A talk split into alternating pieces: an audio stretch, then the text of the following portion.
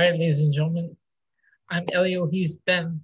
This is the PNC Progression Wrestling Podcast. Ben, how's it going? Not bad, man. Not bad. We have a, a somewhat condensed show for you this evening, or or at least I thought so. Before Elio informed me that he has uh, a new list, courtesy of his online friend, and who is becoming my online nemesis, rivaling that of Braun Strowman, the List King. because the last time we had a uh, we had a list from this gentleman, I damn near had a coronary live on the show. Yes. And uh, I've been I've been warned that I might end up going on a rant or two before oh, that, the no, that, that, no, that, that, that's for the other that's for the other thing. But yeah, you might go on a rant for this one as well. Um, so we have NXT UK, AEW, SmackDown, Dark Side of the Ring, and uh, the top hold on the top 45 worst factions in wrestling history, as well as we're going to take a look at the 10 highest paid AEW wrestlers. This is a list I warned you about that you might go on a rant about. Yeah, yeah, that's the one that's going to get me uh, hot under the collar, I can guarantee you. All right, so let's uh, get this on the way. Well, well, first of all, how was your week? My week was, was quite good actually. Um, you know, it was much it was much slower, um, but uh, nothing to complain about because we had a uh, massive uptick in uh, uh, listenership over a one day period. We uh, and what day was that? Um, I that was two days ago. So Thursday. Thursday. Okay, very good. Right now, we, um, yeah, we had over a hundred new listeners on Thursday. Now I told you off the air that last night I sat down and watched a movie I had never seen before because growing up I spent more time in the hospital than at home, and uh, that being Fast Times at Ridgemont High. So I finally I, I had it on the computer. I finally got got to sit down and watch it. And what did you think? First of all, the girls in that movie, uh huh, uh huh, yummy. Okay, that's all I'm gonna say. Mm-hmm the movie itself I found absolutely boring. There was no story. I just don't get it. It's it, it was like watching Caddyshack again. That movie had no story. It was all over the place. Yeah, well, uh, I kind of agree with you. So. So yeah, that's how uh, Fast Times at Ridgemont High was for me. I wasn't too impressed, except for uh, what I just said a few seconds ago. Yes, but my only follow-up question to that is does the yummy level uh, rival that of Mandy Rose? Well, no, I think uh, we can uh, add them to Team Yummy. Oh, oh God! See, see now, now we have our own faction of sorts. see that it goes with the list that we we're gonna go over later on. Exactly. See. All right, so um, we should begin into the show. Absolutely. Starting with AEW. All right. Oh, first of all, um, um, you, yeah, I heard that um, the WWE is going back on the road July 16th, so that'll be fun. Oh, thank God. That should be fun. Where the Thunderdome goes to die. I cannot wait. So they, they will be, their first show back will be July 16th at the Toyota Center. I can't wait. Yeah, that's in uh, Houston, Texas. I, I, am, yep. I am so excited. I cannot begin to tell you. You know what? The, I, I was these, sorry, go on. These uh, pandemic era shows have had no life whatsoever. None. I've said I was uh, telling my friend my friend on my other show this. Uh, this is why. No, I think it was telling you. This is why ROH uh, is going down because they're still doing no crowds. Yeah, well, so is Impact. I mean, a lot of places. Impact. I, I, I, I want to I want to try. I'm supposed to be watching that for my other podcast. I just can't do it. I can't. I just no. Like, uh, uh, uh just stop. Okay, clearly, clearly, I set off a dynamite reaction for my co-host. I didn't realize I didn't realize I was stepping on a landmine when I mentioned impact. Oh, okay, so here we go with the AEW. So we had our first match, our opening match. This was not a bad match, but it kind of fell flat for me. This was Christian Cage defeating Matt Sydal. Yeah, I just, you know, I, I like the fact that Christian gets to end his career on his terms. Um, but I, um, I, I don't like, I don't like it in the respect that now we're now we're getting him seemingly against anybody for no particular reason.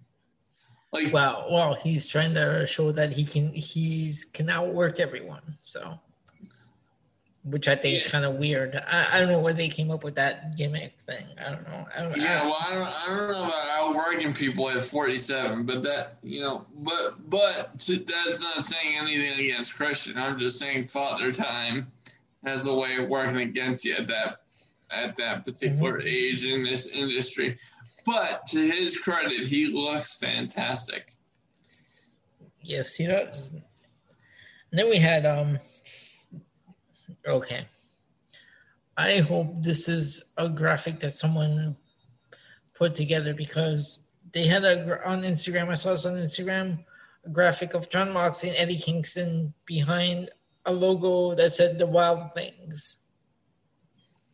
Yeah, well, because um, because of the fact that um, I I could be wrong, but I think um, wild thing is Jon Moxley's theme in. No, no, no, no. No. I know, I, I know that. I'm just saying. I hope this is a joke that they're not actually going to call them the wild things. Well, if they do, then I'm then I'm going to have to launch a protest. That's that's why I'm like. I hope that picture I thought was a joke. Yeah, yeah let's, no, no, let's, let's not do that. No, okay, no is it me? Is it just me, or is it kind of weird uh, hearing Jon Moxley come out to Wild Thing though? Yeah, yeah, it, it definitely is. Like, okay, but so here they defeated the acclaimed, which who, I, who I'm a fan of. I like the acclaimed. Uh, when I when I first saw them, I wasn't into it, but uh, yeah, they, these guys grew on me with their whole uh, rapping, and they're just funny. Yeah, yeah, they definitely are. Then we had for the AEW uh, Women's Championship, Hikaru Shida defeating Rebel. Don't call her Reba. Well, that was that wasn't even a match. I, I don't no, know. That was a squash. I don't know what they're doing with with this women's division. You know, there are some weeks where I feel like they're really picking it up and mm-hmm. doing what they're supposed to do with it but then they're doing this type of shit, and I just I don't get it. I I really don't. Next, we had for the NWA Women's Championship, Serena Deeb defeating Red Velvet. I enjoyed this match a little more, a lot more than uh, the first one. Absolutely, you know, um, Serena Deeb um, is. Um, yeah, I mean, I, I, well, yes, but, but uh, in all seriousness, yeah, no, I, did, I didn't realize she was that that good until she got to AEW, which how she flew under my radar for so long, I'll never be able to figure out because. Well, come on, I do remember she was a straight part of the straight society. Well, yeah, but yeah, but she they, was. Yeah, but they never gave her anything, though. Yeah, but she did. She, I don't think she wrestled really. Um, no, she was just in the background. Yeah, but I mean, how they let her slip away out of WWE? I, I think she had um, an incident involving some alcohol um, that got her fired. But but um, wait, wait, wait, was did they write that into the story as that video that Punk showed where she was out having a drink? I think so. That's terrible. Uh, Why would they do that? Same re- same reason they have uh, they had Jeff Hardy involved in a bar fight after he got out of rehab. So and then we had Anthony Ogogo defeating Austin Gunn. I don't get it with with Anthony Ogogo. You know, they're trying to build him up ahead of ahead of this uh, um, match that he has with Cody Rhodes at Double or Nothing.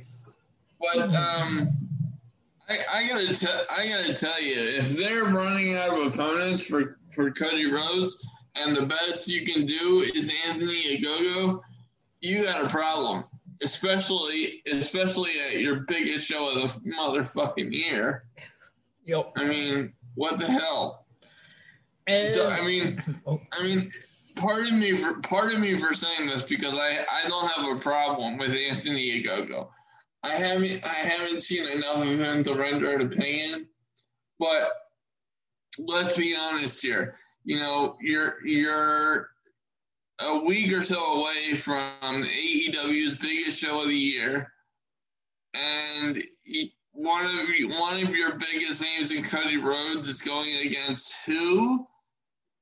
You know, I mean, what ha, what has Anthony Ogogo done in WWE to, or not? I'm sorry, um, in AEW to warrant a match against Cody Rhodes of all people? I mean somebody's got to explain that one to me. So, um, and furthermore, I wasn't particularly impressed uh, with his match against Austin Gunn. So, unless they're keeping some sort of, um, you know, massive talent under wraps with Anthony Ogogo, he's going to really have to step up his game to make me believe that he belongs in the ring with Cody Rhodes.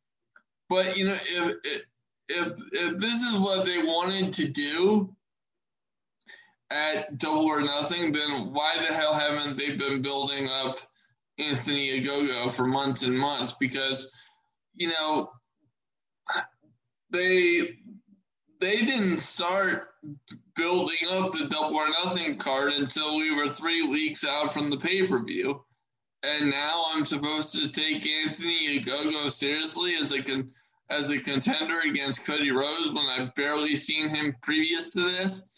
I mean, give me a break. Okay, and uh, in the main event for the AEW World Tag Team Championships, the Young Bucks defeating the Varsity Blondes, who were accompanied by Julia Hart. Um, is it just me? But why was Julia Hart added to the um varsity blondes? What was? You know what? what? I, I was actually asking the same question because last week was her first like was her debut, and already they put with a team. Yeah, I mean, look, AEW does a fantastic job in in certain areas. Um, you know, there there's a lot of of what AEW brings to the table that I thoroughly enjoy. So I'm really not trying to sound like sour grapes here, but you know, my first problem is that this is um or this was Varsity Blonde's first attempt at winning the tag team titles um, because they had spent all of this time uh, going uh, going up the rankings to to reach number one contender status, and and and right before their tag team title match is when you choose to introduce somebody new into the fold. Yes, what the hell? Let me ask you a question when you saw that backstage promo with the Varsity Blondes, didn't it remind you of the Hollywood Blondes? Yes, it did. Okay, I'm not the only one who saw that. Okay, good. I'm like I, I saw Brian Pillman and uh, Steve Austin. Yeah. So I mean, I mean, I get it, and and especially after um, Brian Pillman was featured um, as part of his dad's uh, Dark Side of the Ring. I I certainly am pulling for that kid because he's been through hell. Um, you know, and I, I really hope that that uh, wrestling can bring him some happiness and and all that kind of stuff. But I'm just I'm just saying it was very random to introduce somebody new, let alone a relative unknown such as Julia Hart right before their uh, first tag team title opportunity. All right, so give give the show a grade. What do you got? I'll give it a C minus. C minus. Actually, hold on. Before we do that, let me before I forget, let me go create the table here. Just so we're gonna put it under. Yeah, here we go. So for this one, okay, let's create the table. So we have uh, Raw, SmackDown, AEW. Yeah. NXT UK. No, sorry. Raw, NXT, AEW, NXT UK, and SmackDown. There we go. All right, so let me just make. Okay, Raw, you said you gave it an F. Absolutely. But why? Because it sucked. So some sort of trick question. By the way, the Thunderdome does suck. I don't know if you're aware of how things work there. Yeah, um, the uh, the higher ups control the crowd and tell them what to do and all yeah, this. no, I, am I'm, I'm asking you because I didn't I, I didn't know like that's how it worked because uh one of the guides from um the other podcast uh, went uh, uh, bought a ticket for the Thunderdome and he just couldn't take it after 15 minutes. He just like logged out. Well, I, I don't blame him. I mean, it was it was ridiculous. Like, like people were cheering for AJ Styles. No, uh, the crowd, the guy, at the technical guys were telling the crowd to like boo AJ Styles. They were like cheering because he apparently he was the face in the in the match against Elias, but they kept telling them to boo him. You, first of all, don't tell us who to boo and who to cheer. We're, you know, right? Seriously. You know, fuck off. I just think that's ridiculous. Like you're gonna tell me who I can boo and cheer for? Yeah, that's that's absurd. Okay. Oh, I'm sorry. I didn't think. I don't think I got a grade for NXT. NXT was an A. Absolutely. Okay. Okay, AEW said C minus. All right. So when are we gonna end this? Um, we should like do do like a starting point and an end point. If we start this now, when when should we like the end point be? The, the end point will be at the end of the, of the year. All right, that, that that works. All right, so now we're gonna move on to NXT UK as usual. NXT UK only had three matches, which I really think they can do so much more, fit so much more matches in an hour. Yeah. So, did you watch NXT UK this week? No, I did not. Always keep saying we have we're gonna watch it, but like again, it's hard to watch a show that comes on at three p.m. in the afternoon. it, it really is. You know, it's like it's not that we don't want to watch it; it's that it's what I said. It's hard to watch a show that comes on. You you, you don't think uh, to sit down at three p.m. to watch yeah, a mean, show. I mean, I don't, and that's not just wrestling related. That's anything. Like I'm not watching TV at three o'clock in the afternoon. There's nothing on. exactly. okay, so in the opening match, we had Rampage Brown defeating Wolfgang. And they gave this one six minutes and 19 seconds. Then we had Amal and the, Amal defeating Xia Brookside. Amal, this one is uh, she's from Fran- France. Um, okay, uh, this one I don't know much about. I've seen her like maybe once or twice, but she defeated Xia Brookside, daughter of Robbie Brookside. Now, have you seen this one? Uh, Xia Brookside. Yep. once or twice. And what do you think? Um, she she definitely has um has potential. I think. But I mean, I mean, like I said, I would have to see more before I. Uh, Dude, she's only 22 years old. She, I'm, I'm just looking at her uh, like P um, pro wrestling uh, database uh, page. Well, well, I, I, I would not have. I, I did not know that. So. Yeah. There we go. Uh, and in the main event, we had. Okay, Ben, we already spoke about, talked about this. The NXT UK Heritage Cup Oh God, I, I really I really don't get that. This was a British Rounds match that went 15, 58, almost 16 minutes. Tyler Bate is new Heritage Cup champion, defeating the A defeating A Kid. Who's who's the new Heritage Cup champion? Tyler Bate. Oh Lord, they are really pushing that kid. They got to get him back on uh, on regular NXT if they really want to push that guy. Well, where's Trent Seven? Is he out? I I honestly don't know. Okay. All right, so that was NXT UK, and um, now we're gonna move over to SmackDown. Ben, what do you have for us on SmackDown? Well, this, this was um, this was a show largely um built around the main event, which I wasn't hating at all. Okay. Um, and uh, but but having said that, the the beginning I'm going to start out very negative on. With, with, with the intro of the Parade of Champions. Yes. Oh, that was terrible.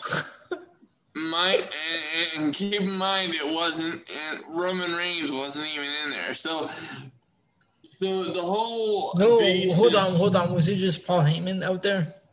No, no, nothing involving Roman Reigns was in this Parade of Champions. No, was, Paul, um, Paul Heyman was out when they when Sonya Deville introduced uh, the champions or like announced the champions. I don't think so. Yeah, no, Paul Heyman came out. Oh, let me double check that. I Oh, okay. Mm. Yeah, apparently, apparently it was. I, I didn't see but Yeah, according to what I'm looking at, he was. Okay, well, I didn't see there, there that part. There's the man right there. Which is why when okay. someone buys yep. a ticket to these live events, Makes All sense. Right.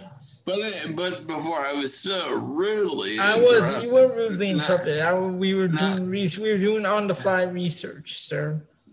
I'm I'm kidding. Can't you? I know you are. I know you are. I'm I'm keeping up with you. But anyway, so so they had this parade of champions, and Roman Reigns isn't even involved. But the whole the whole um, point of this was to um, was to announce the return of, of live fans and going back on the road starting uh, July 16th.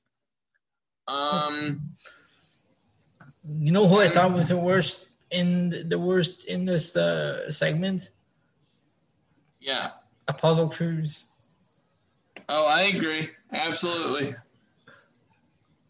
So one one thing that I noted that that um that I uh, that I did not notice because I didn't even notice Paul Heyman. Um, but apparently, when Paul Heyman came out, he came out to Roman Reigns' old theme, not his new one. So that was. A- you know what? I, I noticed that too. I know I noticed that actually. At first, I didn't hear. I didn't uh, pick up, but then I was listening. I'm like, that's the old theme. Yeah, and then and then um, Bayley uh, comes in to, Ding to dong, run, hello to run down all the champions with the exception of Apollo Crews, To which she said, "What's up?" Um, What's up? I love you know. You know, and she and she literally did like um, almost like a weird, you know, semi-Nazi salute or something. you know, like you got to be careful with the way you position your your arm there, um, Bayley. Um, but um, but yeah, th- this whole thing was just uh, uh I I can't deal with this. So so of course she finally gets to Bianca Belair and insults the hair, saying that that's the only reason that uh, that she still has the championship. That's kind of she's, she's not wrong. Well, yeah, but that that that being said, it, it was Bayley that tried to use the the hair against uh, Bianca before Bianca used the hair. So as far as I'm concerned, turnabout is fair play. But the whole the whole point is the hair shouldn't have been used in the finish. All right. Um, and uh, you know, so a- so after this is over, we once again get Tamina and Natalya against Nia Jax and Shayna Baszler in some iteration. The only difference here was that Bianca Belair joined Tamina and Natalya, and Bayley joined Nia and Shayna. I am really getting tired of this combination. How many times must we see we see this? It it is just, it is the same shit over and over again. And anything involving Tamina and Natalya and Nia Jax, Shayna Baszler, I'm not interested in. And by the way, I have to publicly apologize to Shayna Baszler on the air because I hate saying that about Shayna Baszler in, in particular. Because if she was being booked properly, there'd be nowhere, there would be no way in hell that she would be anywhere near this bullshit. What they have done to Shayna Baszler is criminal to the nth degree. I don't understand. Okay. Um, but uh, once I got over that, which took a minute, um, we get um, we get a promo from Big E, who, who's getting ready for his uh, fatal four way uh, match for the Intercontinental title, the main event, the show, um, and said he's re- he's ready to win to win back his title and blah blah blah, and he's the real Intercontinental champion. How many times have we heard that before? I love Big E, but come on, can we get a different promo ahead of a championship match? Um, Next up, we get another Aleister Black lesson. This is lesson number four, and it's called the the Beautiful Plan. Beautiful um, plan. Yes. All right. Um, and this was my personal favorite promo, and I'm betting you can guess why. Do you know why? Why? because this one centered around his tattoos, and I'm such a tattoo guy that I just absolutely love this. And plus, uh, Aleister Black's tattoos are some of the best in the business, and um, and his his style of artwork is right up my alley. So I absolutely love this, and um, and absolutely my favorite uh, my favorite um, promo from Aleister Black so far. Um, he he said that um, his father always said that this world is full of cruel thoughts. Um, the people will live proudly in their cesspool of sins because it is all they are. That has become their identity. They are sick and dying animals, and it is time to separate the the weak from the strong and call and call the herd. I I absolutely loved the the imagery and, and just and just how they shot this. It, it was really uh, really something. And then uh, I believe it or not, this is the first and I believe only time I'm ever gonna say this Well, actually, it's it's the second time, but uh, it's still it's a rarity.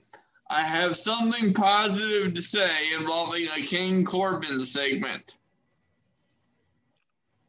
Okay. We we get the former Eric Bugenhagen, now known as Rick Boogs. Yep. He I hate the name, but still the fact that Boogs is now on SmackDown is fantastic.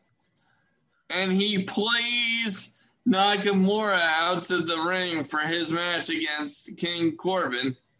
He does the whole, um, you know, the ha- the uh, the whole theme song pretty much, and it it was hilarious because if that was actually Boogs playing it, I'd be going nuts. The Boogs Cruise. Do you remember that? Yeah, I do. Yeah. And, and so Did he that guy in NXT, or was he just there for for whatever backstage, whatever? I think it's just backstage stuff. But Okay. anyway, anyway, you're ruining my buzz, bitch. Anyway, uh, but but so as uh, as Boogs is playing Nakamura out, Pat McAfee is going nuts playing air guitar, and like he's doing it on top of Michael Cole, and Michael Cole is like, "We have a match coming up next," and he's trying to get Pat McAfee off of him. I love Pat McAfee. It's just uh, he he really he really earned my respect when he um when he did so well against Adam Cole, but just in terms of commentary, I, I really like his work. Um, so of course Nakamura gets the victory over uh, over Corbin in five minutes and eighteen seconds, and after after all after all of the uh, pomp and circumstance, I wouldn't expect anything less. Uh, out comes uh, uh, Jimmy Uso. He actually he's in the back. Um, he he wants to talk to Sonya Deville, and he asks for a, a match with the Street Profits. Um, Sonya Deville wants to know if, if Jay is on board, but Jimmy says yes because he know he is. So apparently that match is on for next week. We'll have to see what Roman Reigns has to say about that because here he comes. Um, and uh, um, and uh, Reigns was not very happy with with um, Jay Uso for uh, for planning this uh, tag team match when it didn't involve him. Um, I missed a part.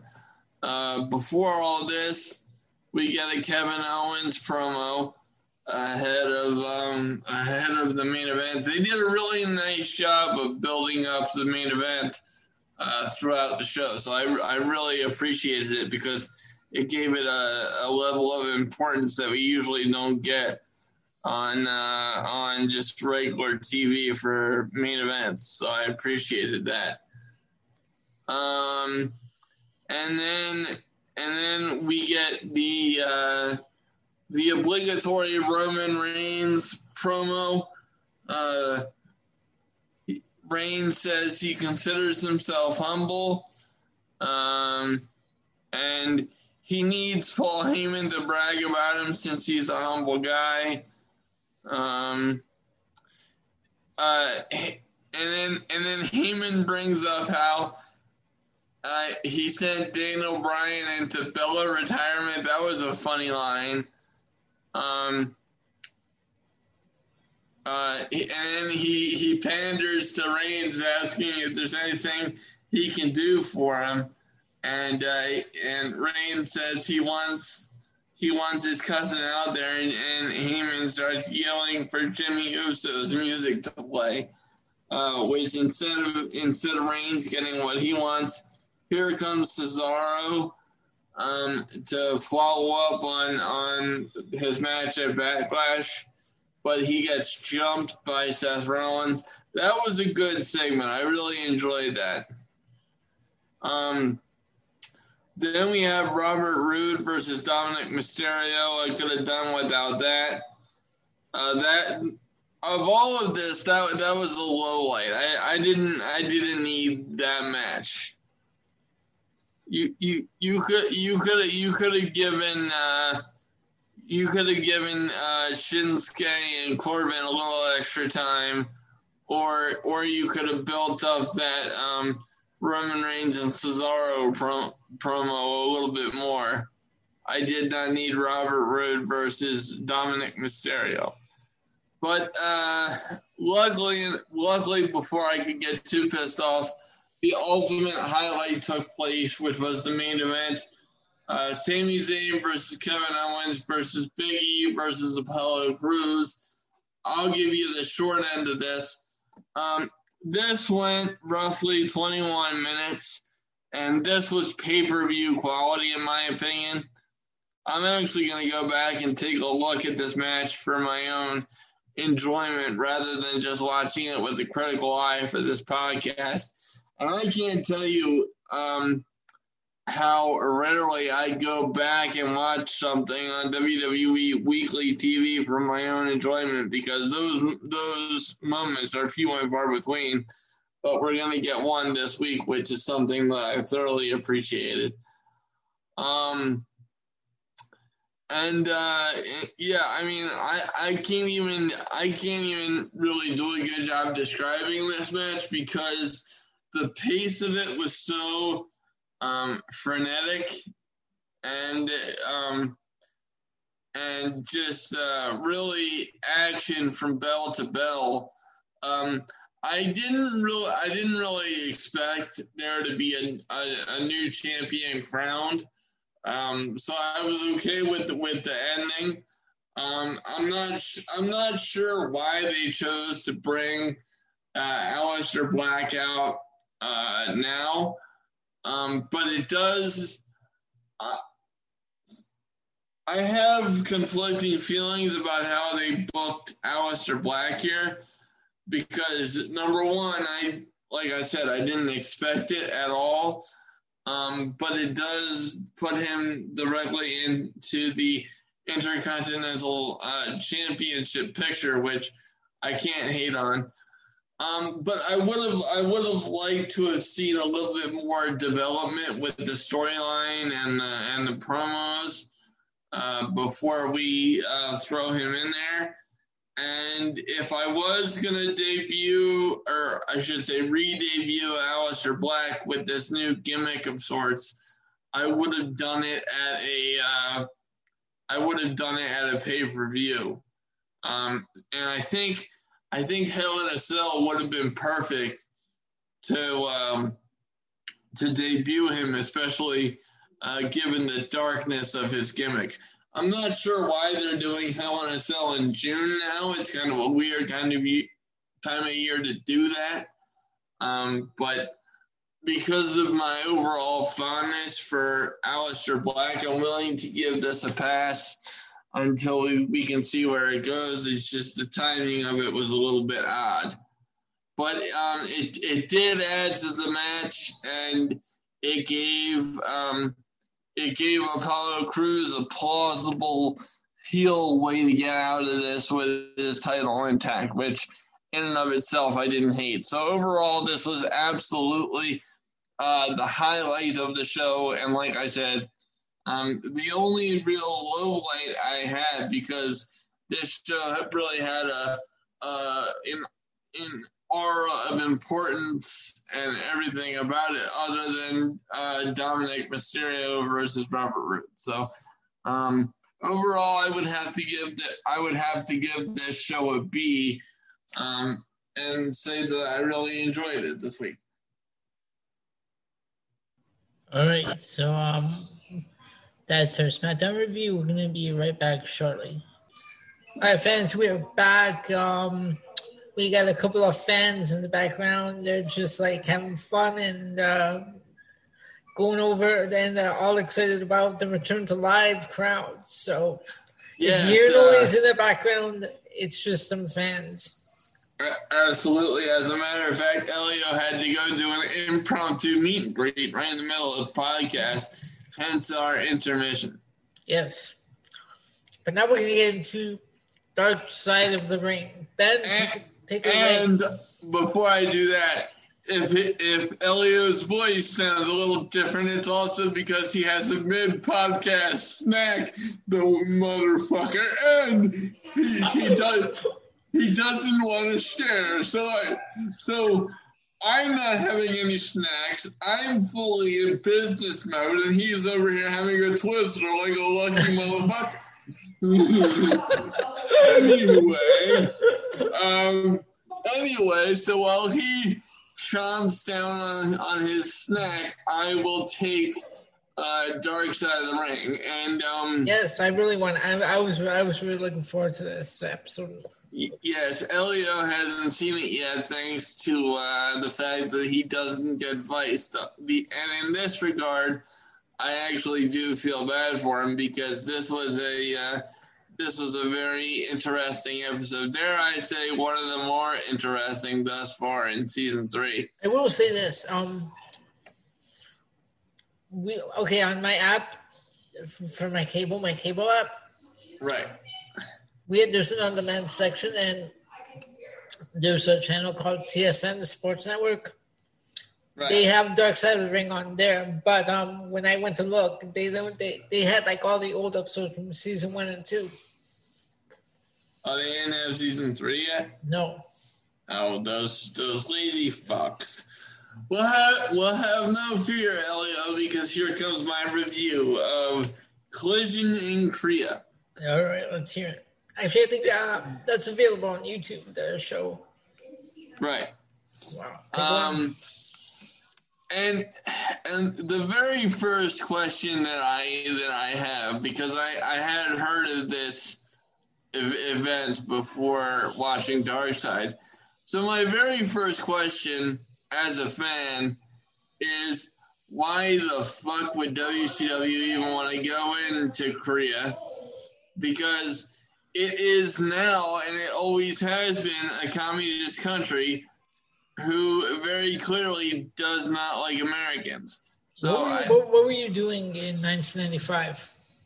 It was being seven. Okay, see, I, around that time, I was still in um, I was still in college. I finished up computer courses, so I had always heard about this. I never knew about it, like when it happened.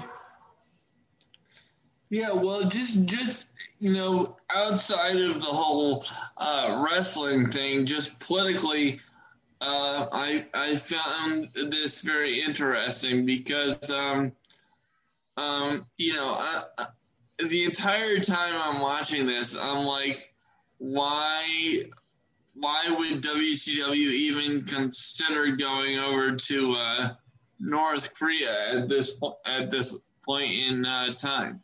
But anyway, um, so um, they're they're interviewing um, Eric Bischoff about that very question uh, to to start the show, um, and uh, and immediately he is um, they are comparing this to uh, Re- WrestleMania because this is believed to be the only event to have ever um, beaten a WrestleMania in terms of uh, sheer attendance numbers. You're talking about WrestleMania 11, right? Um, That was 95, WrestleMania 11. uh, yeah, Yeah. and and um, and so, but what but what you do, what you don't f- figure out until a little bit later in the documentary is the only reason it was so heavily attended is because people were forced to attend this show. Oh, wait, what? They were forced. Yes. Oh, Um, wow. people- Okay. uh, people of the country were forced to attend this show by the North Korean government. Oh, that's Um, bad. Wow. and and on top of that, um, as the as the actual event is taking place, uh, it's very easy to tell both from the footage and from what the the uh, wrestlers are saying in their interviews that um, the the audience had absolutely no idea what they were what they were looking at. Hold on, hold on. I, I have to ask. Do I dare ask what happens if what happened if uh, they they refuse to attend the event? Well, they well they didn't uh, they, they didn't get they didn't get too deep into that. Um, okay, all right. But uh, but it was it, it was apparently made very clear that attendance was mandatory. Wow. Oh, okay. Um, All right. So, uh, so yeah, I, I found that very interesting. And then, um, and then going back to the to the beginning of of the the piece. Um, let me here. Let me just go uh, down there. Um, one of the one of one of the things that I was immediately uh, interested in was they actually managed to uh, to uh, interview An- uh, Antonio Inoki, which hmm. is, is, is almost impossible to get him to do uh, interviews, uh, according to what I've heard. Um, he he wasn't even he he was he wasn't even there live for Jushin Thunder Liger's uh, retirement ceremony from New Japan Pro Wrestling. Ooh, okay. I'm not sure, but apparently, from what I'm reading here, um, he uh, he ha- Antonio Inoki has an illness. You know, um, you know what? While you're doing that, I'm gonna pull up the card so we can actually go over the the card itself. Yeah, that that'd be a good idea because they they really didn't go over the card in this show. It was more of the. Uh, not that either, not that either of us have seen it, but it would be interesting to see like what matches actually took place. Well, the only the only match I know of was the main event, and that was Ric Flair versus Antonio Inoki, um, which uh, which apparently was the only match that garnered any kind of reaction from the crowd. Um, so so, so um, the documentary featured interviews from Eric Bischoff, Scott Norton, Two Cold Scorpio, Sonny Ono, and CNN correspondent, well, former CNN correspondent Mike Chinoy. Um, and I'm assuming that uh, that the uh, the producers tried to get Flair because he was there too. Um, uh, but um, but apparently they were unable to uh, to get uh, Flair for this one, probably because of, uh, WWE being hesitant to participate.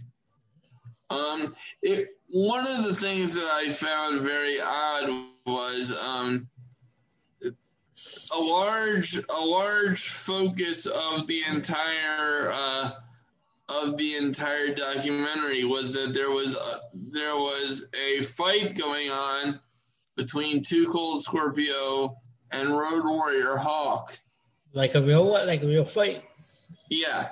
Wow. They they because they had gotten into a fight um, on a bus.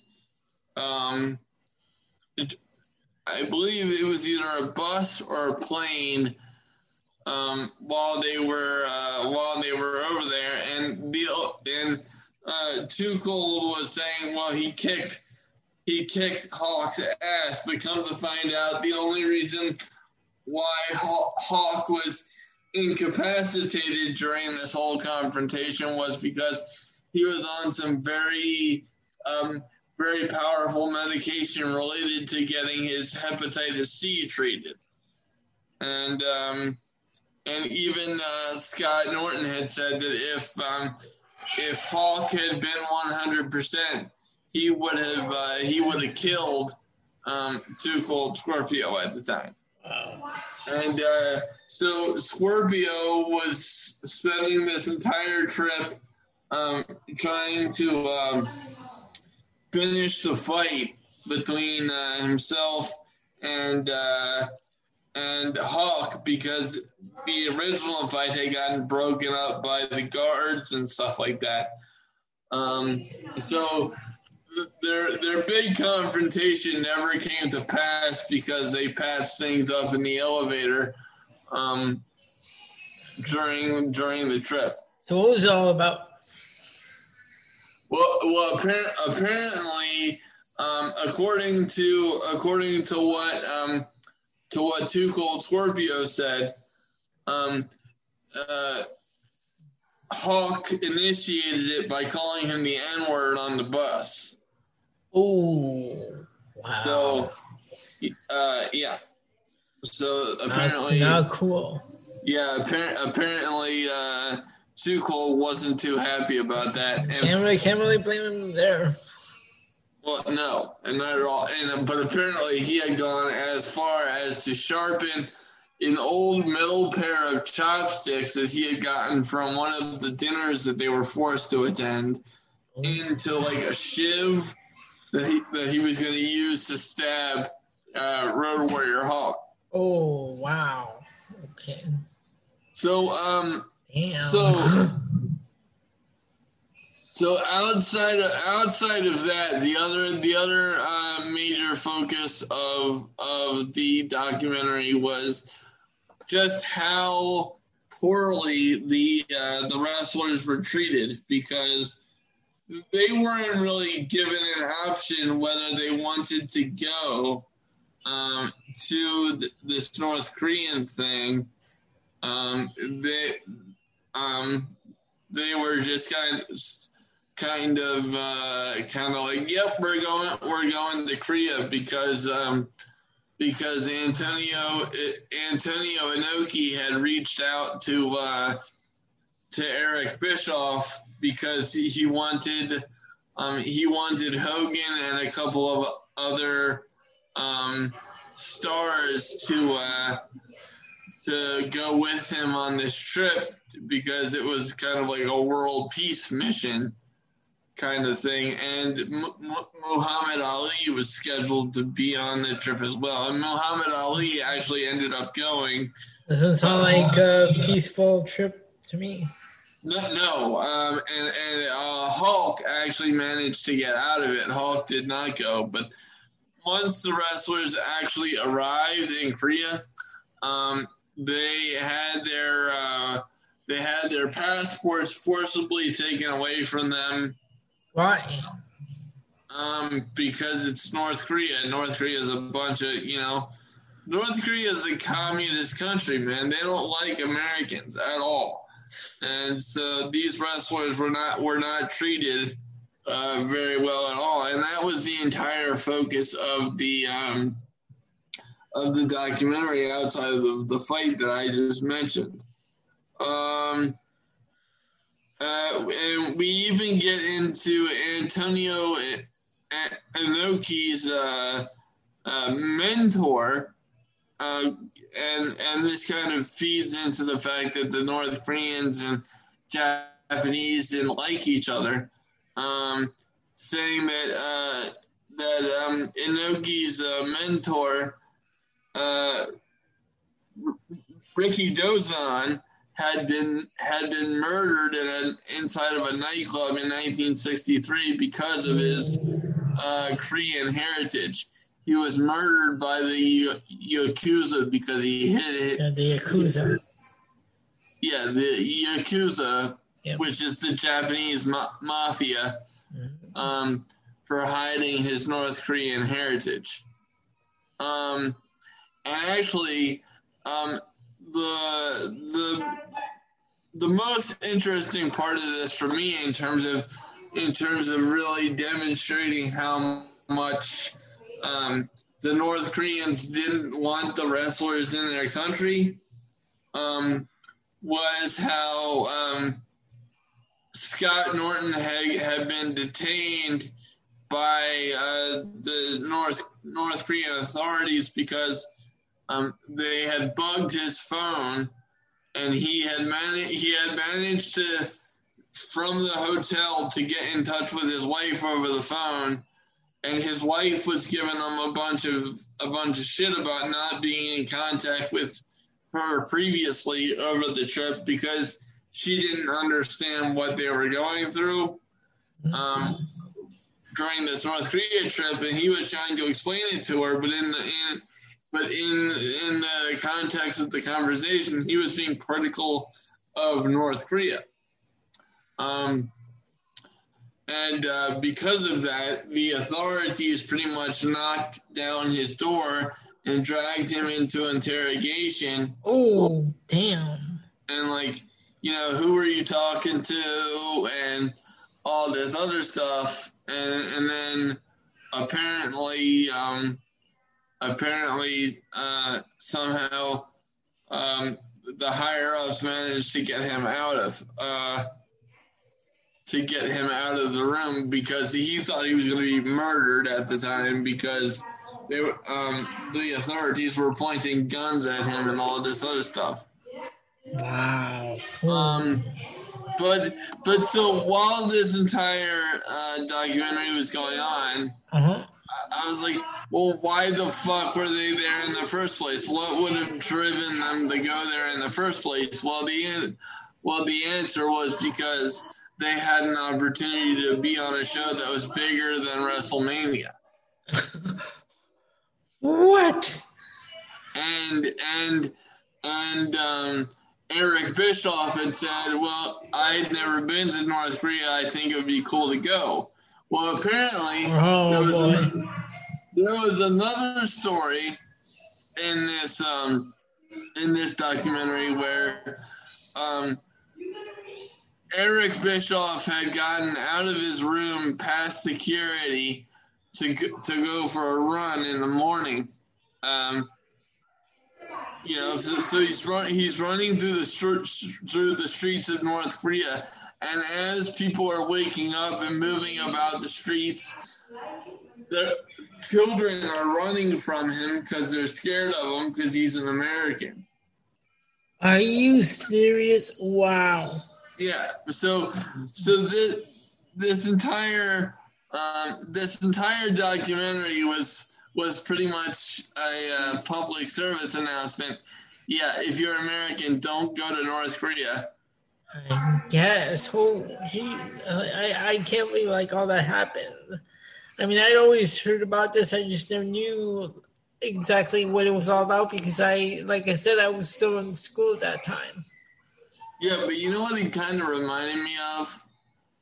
It kind of reminded me of like WWE going into Saudi Arabia, despite the fact that Jamal Khashoggi had been murdered and chopped up into little pieces, I'm saying, "Well, we're still going to go because we can get paid." Oh well, man! And now, well, now, now I really want to watch this. Well, so. well, except none of the wrestlers got paid because it was North Korea. And and on top of that, they were forced to go to um, to all these ceremonial sites and pay tribute to the to the North Korean leaders, oh, even wow. though even though that they had no idea who they were. So they were pretty much used as puppets to orchestrate this national peace mission, which turned out not to be so peaceful.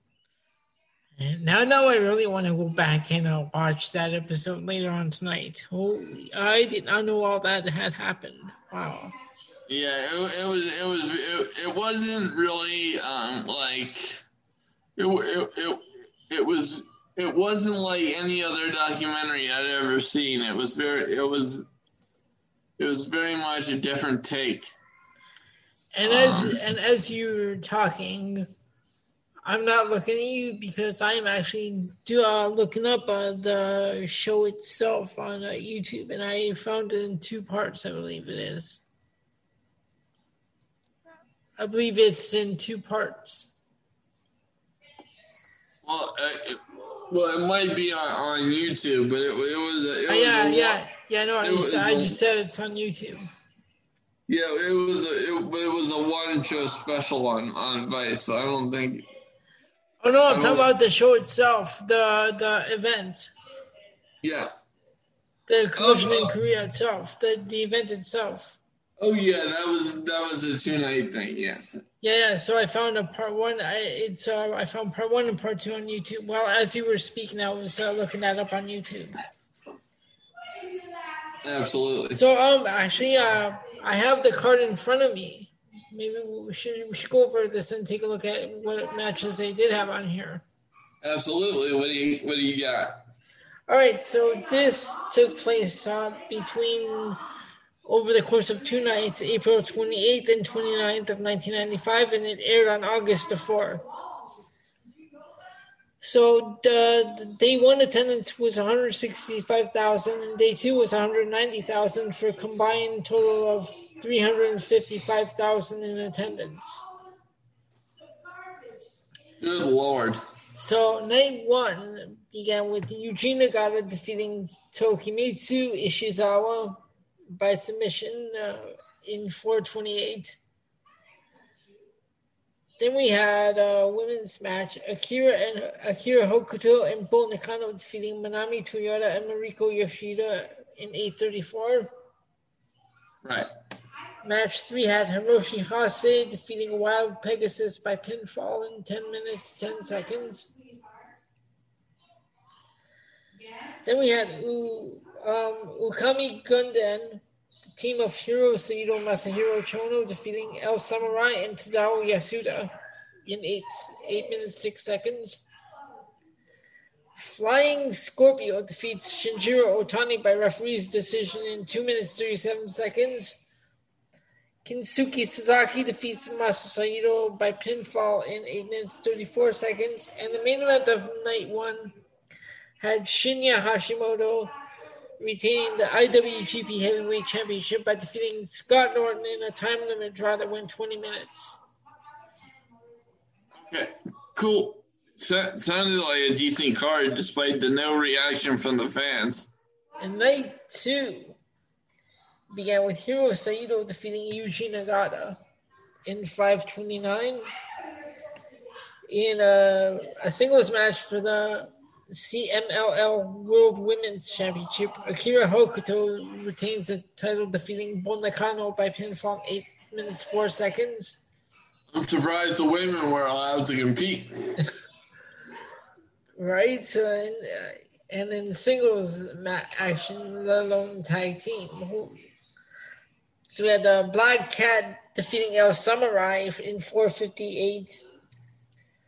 Wild Pegasus defeats Flying Scorpio in 6 minutes 2 seconds.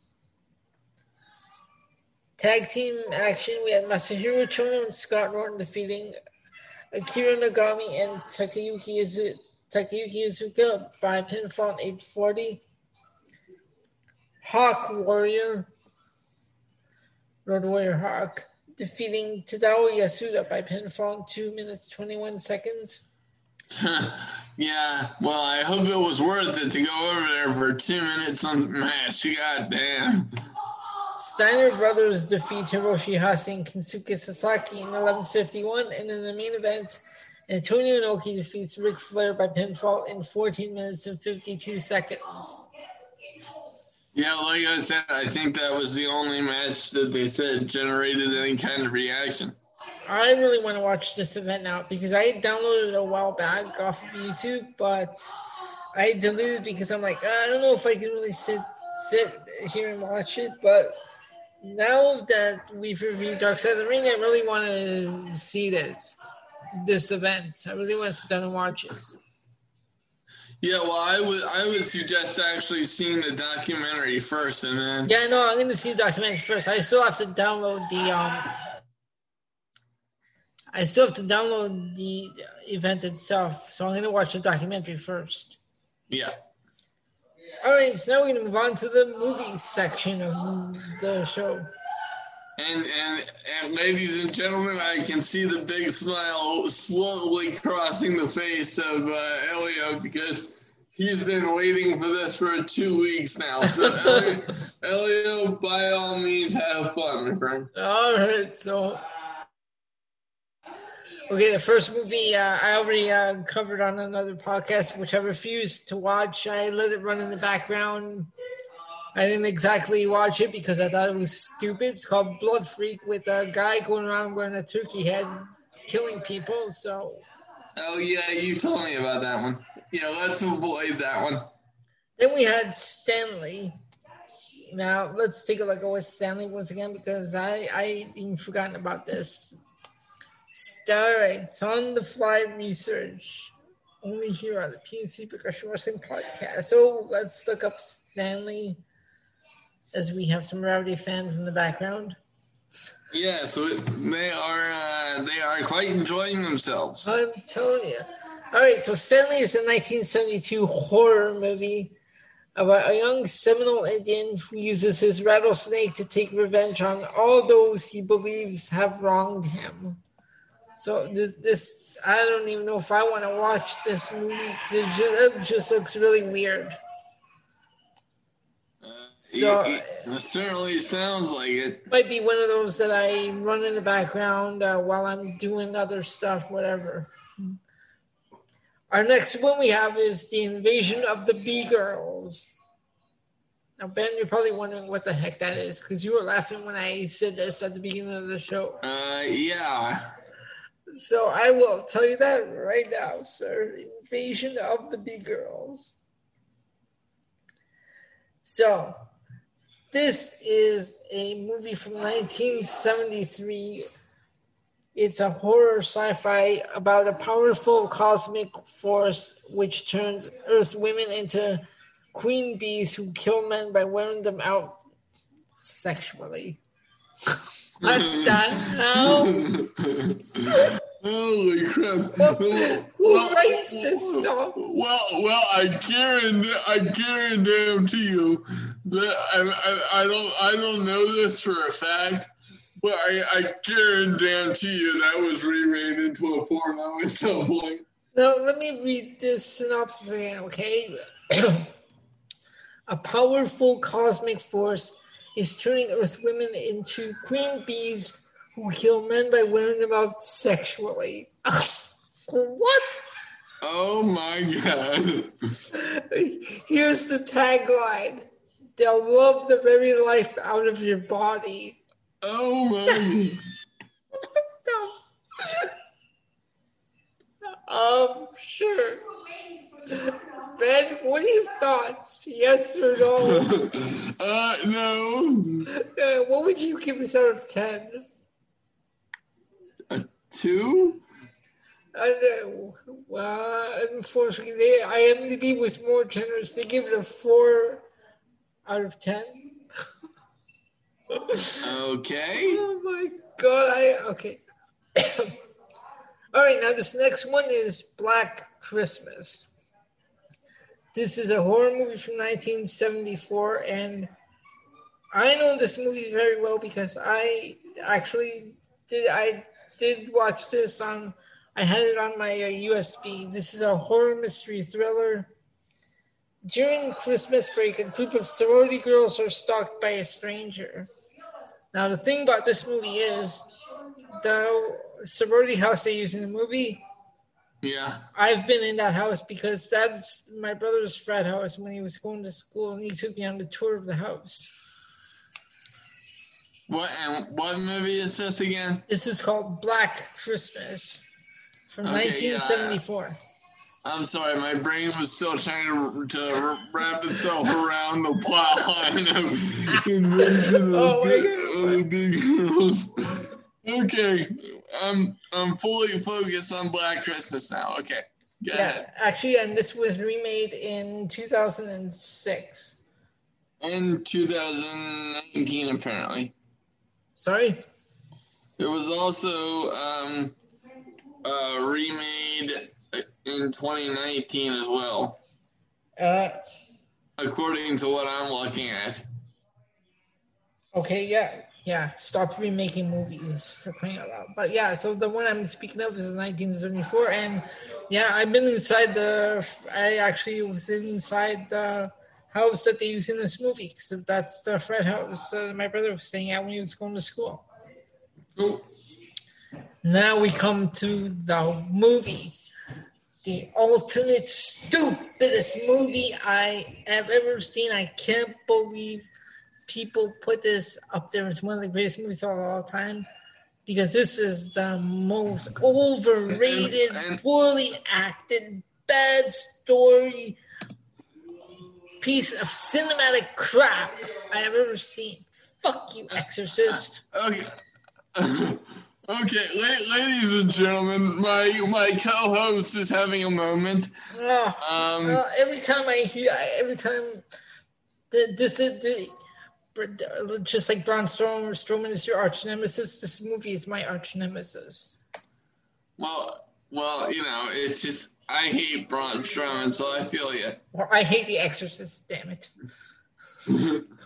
But okay, so so let's let's do a deeper dive of this. All right. Because I've never actually seen it, so Oh I God, I'm. I feel so. I'm sorry. Uh, you know what? Good, good, good. Now I'm jealous of you because you've never seen it. I I had the unfortunate uh, experience of having to watch that crap. Go ahead. so so so tell tell me specifically why you don't like The Exorcist. It's got nothing to do with a religious thing or a Catholic thing or whatever. I just think it's really stupid, and I just think it's absolutely ridiculous that every time I put up Facebook, that people just like celebrate this movie and put it up on a pedestal like it's the greatest horror movie of all time. Like it's the scariest movie. It's bullshit. I've seen it twice. The first time I will say it was scary. Second time I'm like, nah, I'm done. I, I just there's no story. You want to know what the story is? Little 12 year old Reagan, played by Linda Blair, is possessed by the devil or the spirit of Pazuzu, whatever the hell his name is. That's the story right there. Buz- Buzulzabub? Pazuzu. Uh, oh, what? Pazuzu? What the fuck is Uh, that? That's the name of the the, the, the, the demon that possesses her. Oh, okay. P A Z U Z U. Pazuzu. Oh, Lord. No, bullshit. That's the movie. That's the entire movie right there. Okay, it is poorly acted. The storyline is bad. The movie is moves so slow that I literally fell asleep throughout through through during this movie. Like it is, and I just like every time I went on IMDb. Okay, Yeah. I looked As- up the reviews. I looked up the reviews. I'm like, I know I can't be the only one that thinks this movie is an absolute overrated piece of cinematic garbage. I looked it up. There are a whole bunch of reviews that give it one star and call it overrated garbage. Like Well, it was one of the scariest films of all. Oh, sorry. Let me go look up the one stars. Okay, the most overrated film of all time. One star, one star. Don't believe the hype. One star, not scary, at least for me. One of the stupidest movies ever made. You know, so I'm like, I thank you. I, I'm so happy to hear, see I'm not the only one who thinks this movie sucks. Well, and well, as you as you were going over that stuff, I'm I'm reading the synopsis because, as I said, I've never seen this. Do me a favor. Google images of this movie and you'll see why this movie is absolutely stupid. Okay, hold on. uh, images. Let's see. Uh, by the way, it was uh, followed by two sequels. Part two was garbage, 1977. Part three was even worse than 90, which was uh, just. Then they even made part four, the beginning. What beginning? And they say that. On. yeah, th- yeah. This does look stupid as fuck. Okay. No, no. The, the first one, they say the first one is based on a true story about a boy in, 19, in the 40s who's possessed. I have trouble believing that when you follow that up with a sequel, with two stupid sequels that are just as stupid as the original. Yeah, well, I, don't- I don't blame you because this thing doesn't look like my cup of tea to begin with. So, one final time, fuck you, Exorcist. yes. Did you did you get all your anger out? Yes, I did. Thank you very much. I feel so much better. My body is cleansed. I have exorcised the demons. well played, sir. Well played indeed. All right, so before we uh, close out the show, Ben, I have a list for you. Oh God, am I gonna get upset? You might, you might. These are the worst factions in wrestling. The, there's 45 teams here. These are the worst factions in wrestling. Yeah. Okay, so which which should we just like, pick numbers at random or yeah, let's No, pick give numbers me- Give me the top ten. or just do it or just do a top ten. Yeah, real quick. Yeah, okay, real quick. We'll do a top ten. All right, hold on. Okay, in number ten we have X Factor, Albert X Pac and uh, oh, Just incredible. Just incredible. That's it. In ninth place, we have the Mean Street Posse. Okay, well, th- well, I can see that. That's doable. In eighth place, Pretty Mean Sisters, Marlena and uh, Jacqueline. I didn't even realize they had a name. Yeah, PMS. I remember the I remember the PMS part. I That's that, that, that no that that's what it stood for. Pretty Mean Sisters. Yeah, well, they were horrible. So very good. In number seven, we have the Faces of Fear. Well, well, the only reason they're, that they would be on that list is because of WCW's terrible booking. That's that's. Other than that, there's no reason why they should be on that list. I'm not really going to say anything because uh, Kevin Sullivan's a good friend of the show, and uh, we've had him on before, and we're going to have him on again. So, At number six, we have the core. Well, the core was terrible. So The only thing I love about the core is their theme song, "The End of Days." I kind of like that one. I don't know. What do you think? I uh, I I agree, but still, the faction was No, the faction itself was bad. Yeah, Number number five, we have the Authority. I would actually put the authority up higher because eventually that that was just so overplayed and nauseating. Okay, number four, we have the Alliance. Well, that nah, I wouldn't go that far. I disagree with that. Number three is Dungeon of Doom. I'm surprised Dungeon Dungeon and Doom isn't in the top two. Number two is Misfits in Action. Who are they? I, I don't recall. Uh, that, that was uh, that was uh, Hugh Morris, Booker T, um, and uh, Lash LaRue. And remember, and Chavo Guerrero. Oh God. Yeah. Yeah, I I bet I bet. Remember when, T- when they when they had uh, whatever major guns with them, Tylene Buck. Oh, the porno star? Yeah. Yeah, okay, yeah. yeah. And the number one worst faction, the New Blood.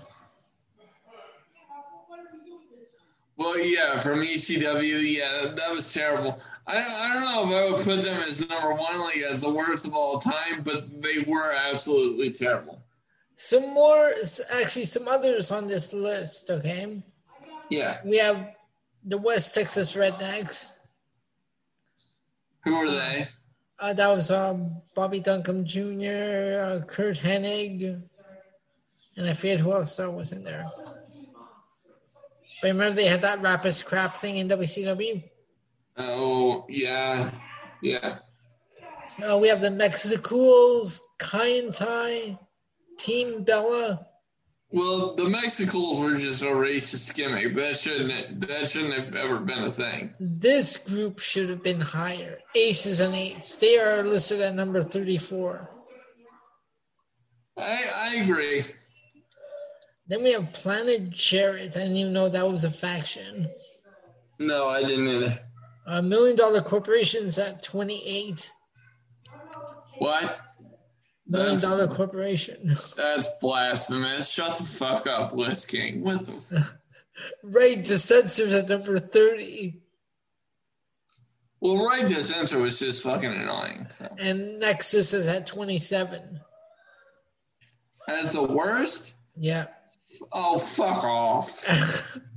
at number 26. right off. At number 26 is the Union. At number 35 is the Megamaniacs, uh, Savage and Warrior. How can you call them the worst? the?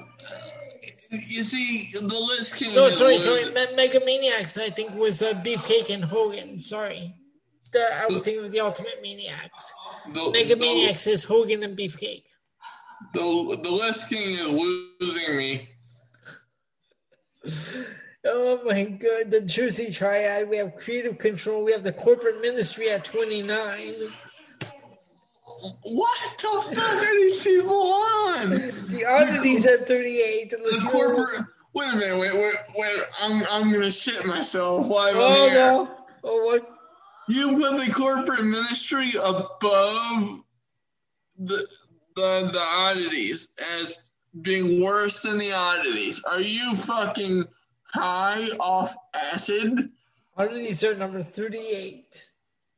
You you've got to be shitting me. The Latino World Order is 37. York Foundation is 36. Uh, we have Creative Control at 31. Spirit Squad's 39. Truth Commission is number 40. The social, social outcasts are all the way at the bottom at number 45. Oh god, the social outcast. Oh fuck. me. Number 25 is NWO Hollywood. Oh fuck off. Okay, we're done with that list. You're gonna put NWO Hollywood as That is it. The rest of it is just garbage teams like Natural Born Throwers, Drop a Squad, etc. You're gonna put NWO Hollywood on the list as the same on the same list as the fucking Job Squad. Fuck you, list gang. what? Okay, you you you are really stretching for content there. Fuck you. Bye bye. All right, now this is a list that you were actually interested in uh, when I told you I'd found this earlier. The 10 highest paid AEW wrestlers. Okay, okay, ladies and gentlemen, I have to prepare myself. Pardon me while I take a sip.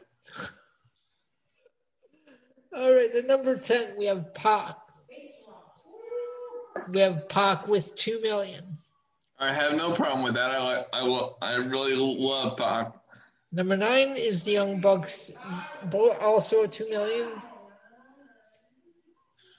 Uh, 8 is the Lucha Brothers. I, don't have a problem with that. 7 is Nyla Rose. Oh, I have every problem with that. She gets paid more than the Lucha Bros. Well, no, hold on. Let me start over again. Numbers 10 to 5 are all in the 2 million range. So 10 is Pac, 9 is the Bucks, 8 is Lucha Brothers, 7 is Nyla Rose, 6 is Dustin, and Wait, 5 is. Brand, 5 is Brandi Rhodes. Wait a wait a wait a fucking minute. Wait a fuck. You mean to tell me that Pac is in the same payment bracket as Nyla Rose? What the fuck is going on? All right, you, you're gonna, you're gonna, but you're gonna freak when you hear the top four, okay? Okay. In the three million bracket, first of all, the top three are in the are the three million bracket. Okay, Cody Mhm. Rhodes is, is at number four. Okay, Okay. number three is Kenny Omega. Fuck off, Kenny. I don't give a fuck. Number two is Chris Jericho, Well, that that doesn't surprise me. And then number one at six million dollars is Dean Ambrose, Jon Moxley. And that doesn't surprise me either. So those are the ten highest paid AEW wrestlers. I, I can't I can't believe Pac is in the same payment bracket as fucking Nyla Rose. Two No. million, really? For what? Don't answer that because I already know the answer, but I'm, you know. Okay. But n- now, Brandi Rhodes, I can understand because of her last name. I I, I get that, but fuck. But Dustin makes like a mil- one million dollars less than his brother. Oh Jesus. All right, so um, before we go, I'm gonna let's take a look at what movies we have uh, slated for next week. Yeah. The top, the number five, the five movies uh, next week. We have Halloween, the original, and we also take a look at the remake. I guess I suppose. Yeah. I'm very familiar with both of those. So we have You'll- Halloween. You'll be proud of me. There's Halloween, there's Fame, Airplane, Empire Strikes Back, and Flash Gordon. All right. Well, I, I can take care of um of Halloween and um Empire Strikes Back for sure. I love Empire Strikes Back. I was supposed to go watch Return of the Jedi, the movies. You know when you have that one relative that promises you, "Oh yeah, we're gonna go, wa- we're gonna, we're gonna go watch Return of the Jedi," and they never take you. Yeah. So yeah, I never got to see it until years later. What the fuck is wrong with your family? Yeah, I know, right? This is my mom's side of the family. Well, you know, They, I, they're they're all they're all stupid. I'm not gonna say anything bad because your mom scares me, but uh,